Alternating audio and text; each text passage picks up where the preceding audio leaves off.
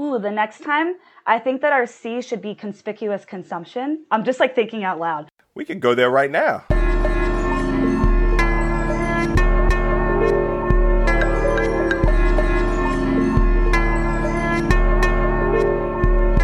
Hey yo, welcome to the podcast, The Liberated Educators, with two brothers already and able sit at the table. It's Ken Shelton, Dee Lanier. Yeah, y'all, they doing this. They're purely intellectuals and equity enthusiasts, creating change by shifting the conversations critical to our culture, to our people, to our nation. And for the record, yeah, they talking education. Yeah, they talking about building our own, cause we've been patient. A CPT concept, three different segments that's jam packed with content we all can invest in. Breaking that chain called tradition, the critical conversations on issues, but y'all listen. They ain't talking about it late, y'all just hearing it. So sit back, relax, tune in, and be a part of this. You know how hard it is, they know you want greater, they know you want the liberated educator. Victoria house. It's not just twos on the microphone. I'm not freestyling because I don't do that. Don't do that. the wackest bars ever, but we do have the best guest in the house. What's up, right. Victoria? Hello. Back in the room. Thank you for the Back on the block. And my dog is also here today too, so he's going to be chilling with us today. MC Ren. MC Ren. MC Ren. That's right. That's right. MC Ren in the house. Welcome back. Yes, thanks for having me. Excited it's been be a minute. Today. Yeah. Last time I was here was it like last year? Like like last calendar Yeah, what year? what has happened since you were since you were last a guest on the program? Yo, wait, wait, wait, wait, wait, wait, wait. I have, I have a theory and I need I need Victoria to prove me wrong, okay. you know, make some adaptations, whatever it may be. Because right before you were going on one of your trips, Mm-hmm. you hit us up. Like we gave you the open invite, so you know that it, straight up that's an open invite, and you blessed us with the hit up in the chat and said, "So when can I be back on?" Which, first of all, you you know I went crazy. Yes. So I went crazy. First of all. But I thought, okay, maybe Victoria's realized this is a spot where I could just get some stuff off my chest. yes. So it's so what happened, sis? Yeah. What happened? Um, in my personal life, I feel like things are going really well. You know, conferences and and curriculum deals and books and blogs, and that's just really fun. But work's hard.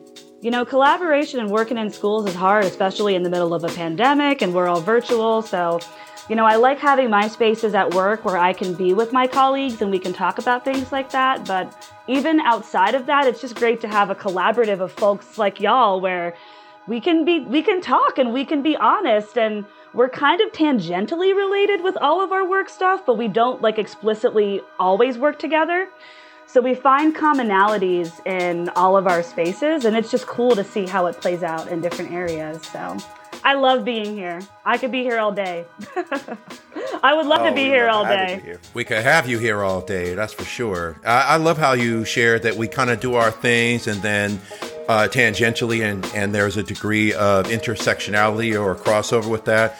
Isn't that kind of like a family? right We all kind of do our own things, but we have a common bond, common thread, and uh, I, I'd like to say that all of our guests are a part of the Liberated Educator family, and it's a thrill to have you back. And I'm just going to put you on put you on blast right now. You're going to have to come back again, i would love to come and we'll back treat again and we'll treat every time kind of like a little little mini family reunion. Yes. You know? It's, I ain't it's- got friends, I got family. That's right. Oh, let's go. Let's go. Uh, so, again, folks don't know, we're always conversating before the record button is pressed. Or sometimes the record button is pressed, but we we have to keep Yes, those. so keep those the- conversations the down. B-side, the lost tapes. the lost tapes to be released three years from now. But one of the things that you mentioned, you just said it in passing. You were like, I was in, in this training and it was a hot pile of garbage. You didn't say it like that, but that's how I interpret it. And um, you're like, you know what?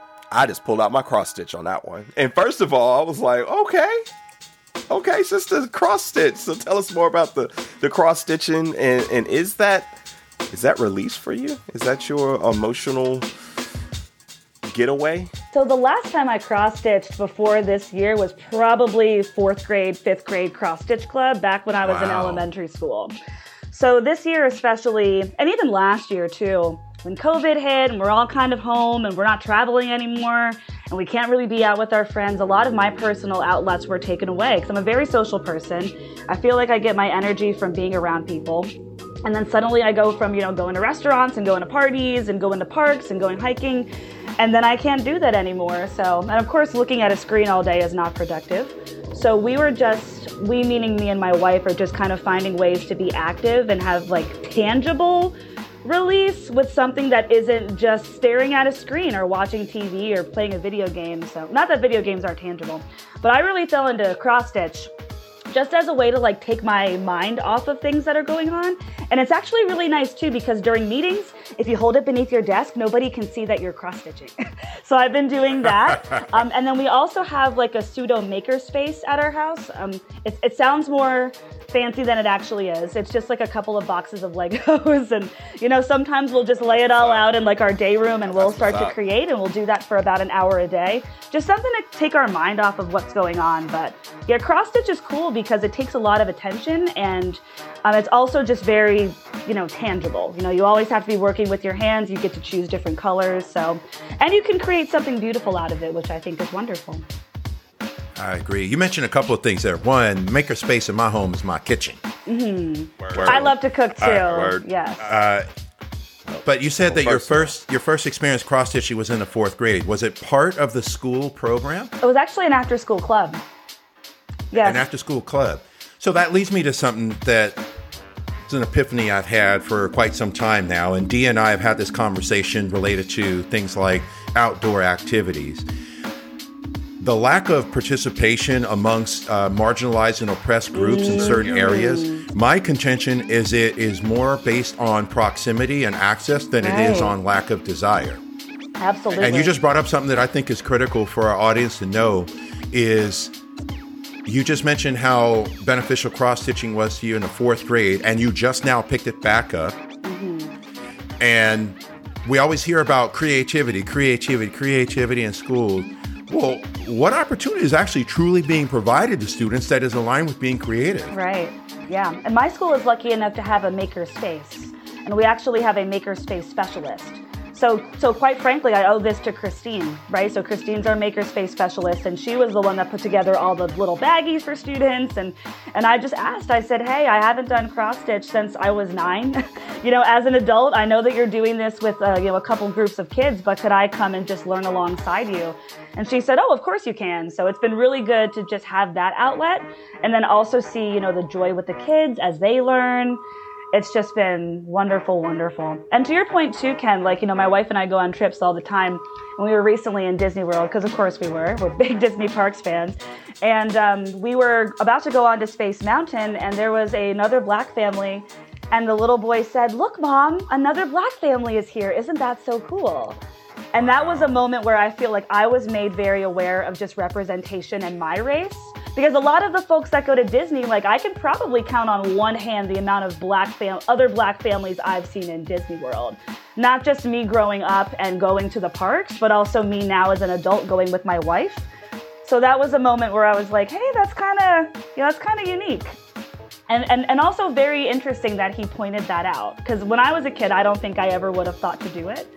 But I know Right. that my my parents are very big on representation. So like if we're at a restaurant here in Seattle, they're like, "Look, there's another black family. Look, that's great."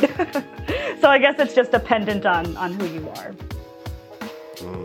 It is. You actually reminded me of a conversation I had with my father when he was alive, where, uh, and again, we'll save this for another episode, that Dee and I have had this conversation on the outdoors where my dad was a hardcore fly fisherman.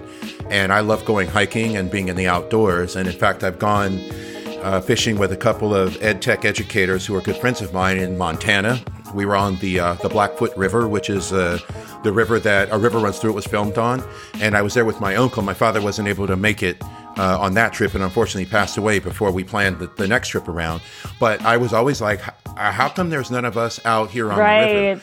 yeah. How come there's none of us in the outdoors? How come every time I go hiking, I don't see anyone else that looks like me? I know we exist. I actually follow a number of Instagram feeds where you have everything from black to uh, Japanese to Korean to uh, native peoples that they are talking about like the, an inclusive outdoor experience, whether it's hiking, photography, fishing.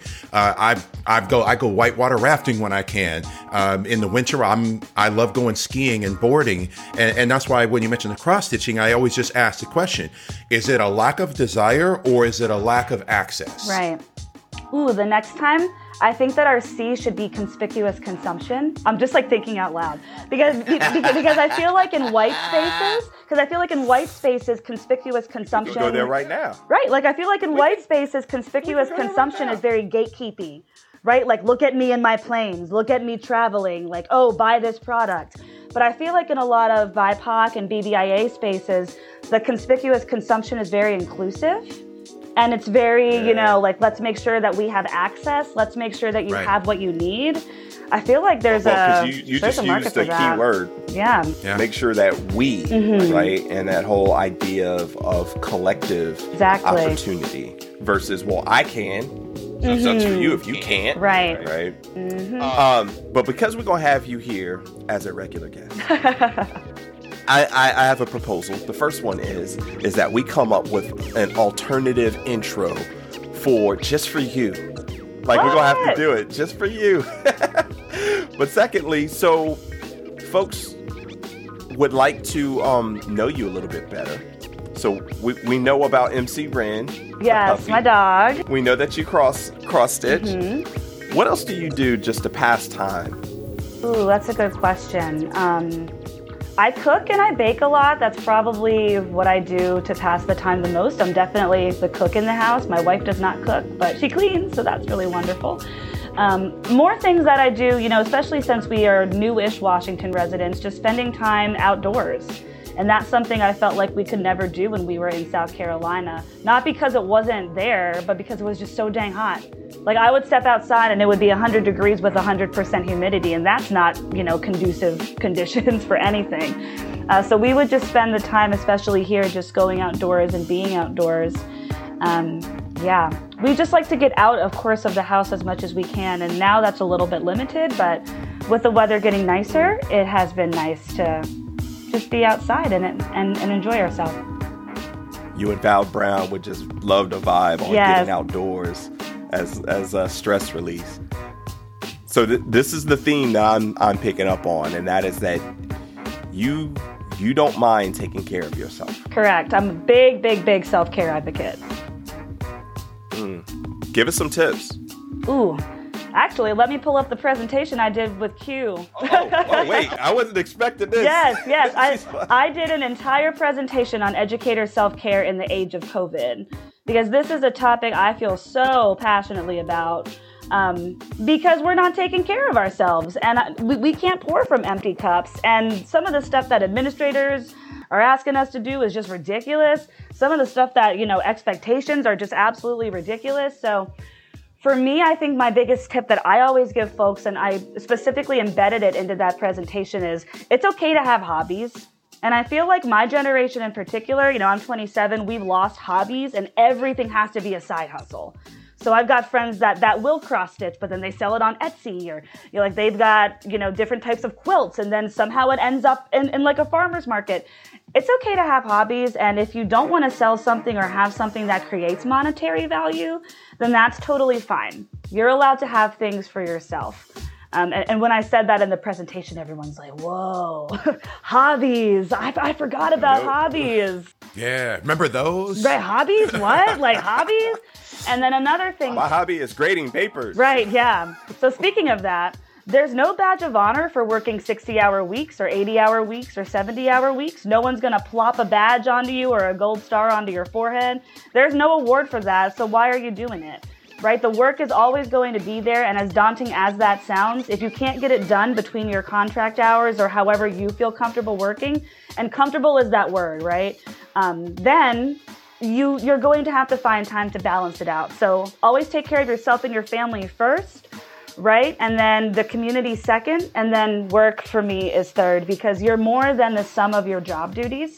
And I think that sometimes, especially in education, the sum of our worth is teacher, right? Or or principal or counselor. And that becomes our identity, but we are more than our job titles, and that's really important for folks to understand. You are connecting to the episode that you were on before around valuing our time and the value of our time. And I know that you you did a blog posting on that, but you also just brought up something I think is critical uh, for the audience to know because we've actually unpacked and examined and, quite frankly, interrogated capitalism in another episode. Is the whole idea that if I'm busy, I'm productive, and I'm only valued based on how busy I am and being productive. And I love how you just talked about you're not going to get a badge of honor for putting in a 60 hour work week. Yet, if you notice, that's what a lot of people do. I work hard. To me, that phrase is a um, it's a red flag. If someone's, uh, if they use in their descriptors of themselves, I work hard. Well, guess what? So what? A lot of people do. Mm-hmm. You know, my whole thing is we should value more around, like you said, I work efficiently. I allow space and time for the reset button. One of the things I share in many of my talks is self care is not selfish. And the first step is to recognize that self care is not selfish. Right. And to your point, you can't pour from an empty cup. Yeah, I just actually got off of a call. That was when I had to like hop back and hop hop off and hop back in because there was like an urgent issue that wasn't really urgent. And then I said, "Okay, I got to go cuz I'm taking lunch and I'm doing a couple other things." And you know, the person I was speaking with was, "Well, what do you mean you have to take lunch? I haven't eaten all day. I've, I've been like, you know, mm. sipping water all day." And I'm I'm like, "That's not okay." you know, like right. you, you need to take a break and you need to eat something, go grab some apple juice, you know, like a mandarin, something. something where you need to literally sit down and, and take a break because for you to brag to me about only drinking water since six o'clock in the morning, and I'm looking at my clock, it is 3 p.m. PST. So you've been just surviving on water for nine hours? No. Go hmm. outside, touch some First grass, get some food, and then you can right. come back and, and if you want to. First, First of all, someone else's lack of planning does not constitute my emergency. Seriously, right. and this your was planning your part does not constitute an emergency well, on mine. And then as soon that's, as that's I the... as soon as I hopped onto the call, I'm like, y'all, this is not an emergency. This could have been an email, and this could have been taken care of oh, on gosh. Monday. Like it is, like when urgent, urgent. It's it's not urgent, y'all. Nope. It's not urgent. No. No. No. And secondly, whatever I do to get in my healthy space so that I can continue to do what I'm doing well mm-hmm. is what I do. Yep. I mean, you you literally changed the program. Like so, for again, folks that don't know, we have the conversations, we have the pre-planning, we discuss what we're going to talk about, right. and then you shared what you shared, and we started changing the plan. Like, you know what? This is probably this is probably what we all need. We need right. a little therapy today, mm-hmm. even if mm-hmm. it's just a short discussion on a Friday because that in and of itself is the healing that I know I need at the end of this one. Definitely, yes. So, you got any other uh, therapeutic, helpful tips for us? Well, I have a spa membership, but I think that's unique to me. I do have a spa membership, yes. and and I go once a month to get a massage, and it's the best 80 minutes of my life and I just like go during my lunch break, and it's and it's absolutely wonderful. And, you know, I have like a big breakfast that morning to compensate, and you know, I'll snack throughout the day, but sometimes it's needed. Like there are times when I have meetings, and I had a meeting the other day where I was so stressed at the end of it. And I know that y'all don't watch The Real Housewives, but I had a Dorinda moment where I literally at one point said, I think everyone's behaving very poorly and, and, and I just need to step away from this right now, which is something that she said in one of the episodes. But um, but yeah, it, you put me on the turtle dance. Turtle time, yeah, turtle, turtle time. time. That's what it. See. Yes, yes. And I literally turned to my wife Courtney, and she's like, "Do you think that we need like turtle time tonight with just like having wine and just like bacon cookies?" I'm like, "I, I, I think we need turtle time." You know, because sometimes when you step away from folks and it's that stressful when you speak to them. I've had a couple of moments like that this week, and for me, it's best to disengage and walk away, and then I'll do what I need to come back into the headspace Another thing that I do that's not spa related, but kind of is just setting those boundaries. so after I had the meeting with that person the other day, they called me five minutes a- after I said, I need to step away for a little bit and I will let you know when I'm ready to re engage into this space. I didn't even give like 10 minutes, I got five. They called and I was like, I, no, I, like, I did not even respond. And um, I was able to come back later on and have a conversation, but I did mention that as a boundary for myself and for us as a collaborative team, when I say I might need some space, I would expect for you to give me that space instead of just automatically jumping into problem solving mode. that that's not something that y'all need to be doing. And and they were very receptive of that feedback, but they were kind of taken aback because I don't think they'd ever been in a position with someone that has set a boundary like that. So we'll hope that the boundary maintains and if it's not, I will keep reiterating it because that's what I do that's the important part of one being able to utilize our voice and recognizing the spaces that we're in. And you actually bring up something that I have found to be problematic when it comes to schools and social and emotional learning programs and quote unquote wellness and mindfulness. How often, let's just say, how often by design or by deliberate action are educators or even more importantly students given the space you talked about? Like, what's going to happen if a administrator, a teacher, or a student says, okay, I need five to 10 minutes of, of space to myself and time to myself to essentially hit the reset button, then I can re engage. And how often are any one of those individuals in varying roles right. said, no, you have to focus on what we're doing now? No, now. It's like sometimes we don't need an hour, we just need a few minutes because I, what I have found mm-hmm. for myself which is one of the reasons why I love these recording. Because in all honesty, uh, and this is for the audience, while we like sharing our wisdom, sharing our guests, sharing our time, this is therapy for me as well. It's my ability to share my thoughts, to be able to engage in dialogue with my BFFD, to be able to have amazing guests like yourself. All of our guests, there's something that people should know. Every single one of our guests have been uh, bucket or cup filling for me as one of the co-hosts of the podcast. And every single one of our guests have asked us in varying ways, when can we come back? And so think about what that does around the space that is designed for you to be your whole, true, authentic self, to be responsive to whatever needs you have, to be engaging in the dialogue that you want to have. And we have a platform that we're able to share that with others. And I, I just, I'm, I'm glad that you, you felt empowered and emboldened to say, I need the space and I'm going to take it. Right. And then you didn't get the response of, no, too bad. So before we end, I just want to want to give you opportunity to just share. You've shared a lot of strategies, but I think it's really important for our audience to just kind of encapsulate just your overall feeling around what was the catalyst for you to say, "I need the space and I'm going to take it." Ooh, so this kind of goes into what we're talking about with the T. Um, because I've seen quite a few traumatic images of black folks, brown folks, you know, BIPOC, BBIA, and it's been really challenging for me as a black woman to kind of sit in meetings like that and go through that. And, you know, with, with lots of different people from different walks of life, but without trigger warnings. and then also without like actionable dialogue afterwards. So, you know, the way that some of the spaces that I'm in conduct equity trainings or maybe just affinity spaces or, you know, whatever have you is typically the people of color are put into one group but then there's also a group that rolls up of white folks that have done, you know, these types of trainings before. And, you know, as much as I enjoy working with lots of different types of people, sometimes, especially in spaces like that, I, I just want to be around people who look like me, right? And, you know, then we can maybe all talk about our separate experiences and then come back as a group so we can share. I was looking for a safe space and I didn't get that. And there have been a couple of times, just independent of seeing images like that this week, where I did not get that. And um, for me, I it's just not something that I do. Right? If I feel uncomfortable and if I feel like I'm not at a space where I can best engage, then I leave and then I come back. Of course, this doesn't happen all the time, but this week was really heavy for stuff like that. So I kind of refer to that as like trauma porn, right? So one of the images that was shown was of the insurrection on the 6th of January at the Capitol building. And then the image that was directly after that was a picture of two black women being pepper sprayed.